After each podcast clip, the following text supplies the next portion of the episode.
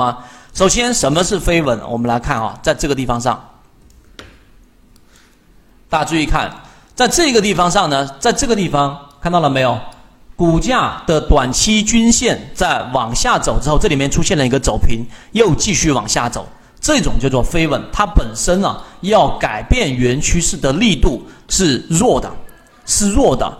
第二种是什么呢？就是纯稳啊！注意看这个地方上，也就是股价在这个地方上短期均线粘合了，又继续往下走。也就是说，它要尝试什么叫做均线动力学啊？它在尝试改变原趋势。任何一个趋势要形成，一定要靠什么呢？一定要靠一个叫做合力啊，合力，合力。任何这一个好，我们来打合力。大家注意，任何一只股票的上涨或者要改变原趋势，第一，它是要考虑它的主力问题。主力是什么？主力就是上方的抛压，抛压。第二个要解决的就是我们说的推力问题。推力问题，它需要靠的是什么？靠的是下方的对这一个资金。这一个角度和这一个买方力量，所以你了解这个东西之后，那么本身你就知道均线系统所表现的存稳，就是它尝试性去突破，但是连长期均线都没有去完成，那它就是相对比较弱的，明白吗？第三点啊，这个是关键，也就是说，当一个短期均线出现了这一种上穿之后，看到了没有？这里面也有下穿，这里面有上穿，所以为什么今天早上？解决刚才我做那个提问，有人在问一布老师，超华科技涨停板打开了，要不要卖掉？那么在六十分钟级别，我这里面不展开去说，后面我展开去说。那么六十分钟级别，它依旧没有出现我们所说的卖点。那么最终这样的一只个股，它就是要继续持股的。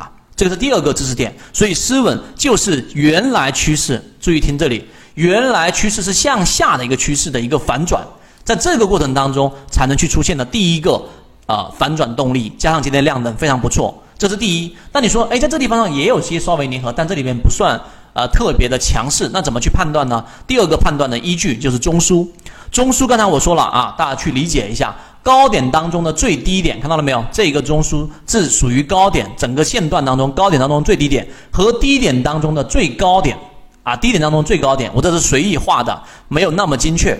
那么这里是以前面这个盘整的中枢，每一个盘整中枢，它意味着在这里面进行一个多空对抗，这里面也有一个多空对抗。那我们要解决什么问题啊？我们要解决的问题是，我要知道整个对抗的过程当中，到底它是在多方的力量更强还是更弱？那么你就可以通过 MACD，MACD 只是一个比喻啊，只是一个指标，然后大家也可以用别的，例如说流动资金呢。你重要的是要去理解这个思维，发现了没有？在这个盘整的过程当中，MACD，MACD 的这个指标原来的原理就是十二日均线和二十六日均线的一个差值啊，差值是这一个白色这根线，然后黄色的这这个这个线呢，就是它差值的一个均值。那么差值和均值差的越远，意思就是会这个柱体，这个柱体绿色的这个柱子就会越长；差的越少，柱体就会越少。哇，是不是脑筋了自己的脑筋？你不用理解刚才我讲那段话，你要理解是在这个地方盘整，柱体面积是大幅的这一个绿色面积，然后在这个地方又出现盘整的时候，你会发现绿色柱体面积非常明显的少于前期了。明白了吗？这是第二个知识点。第三个知识点是什么？这里面出现了一个最低点，就在这一个下降趋势当中的最低点。但是在 MACD 柱体当中，它应该按照常理来说，最低的股价应该形成最低的柱体的这一个柱，这个柱体的这个长度应该是属于这样一种情况的。但是这个就叫做背离。在之前叫背驰，所以当你看到这个盘整的时间，它所含的这个时间已经明显比原来缩短了。第二个，MACD 的柱体面积也明显比之前缩短了，就代表它盘整的时间短了，它整个对抗的整个幅度会变高了。这第二点大家要明白。第三个就是在均线系统当中。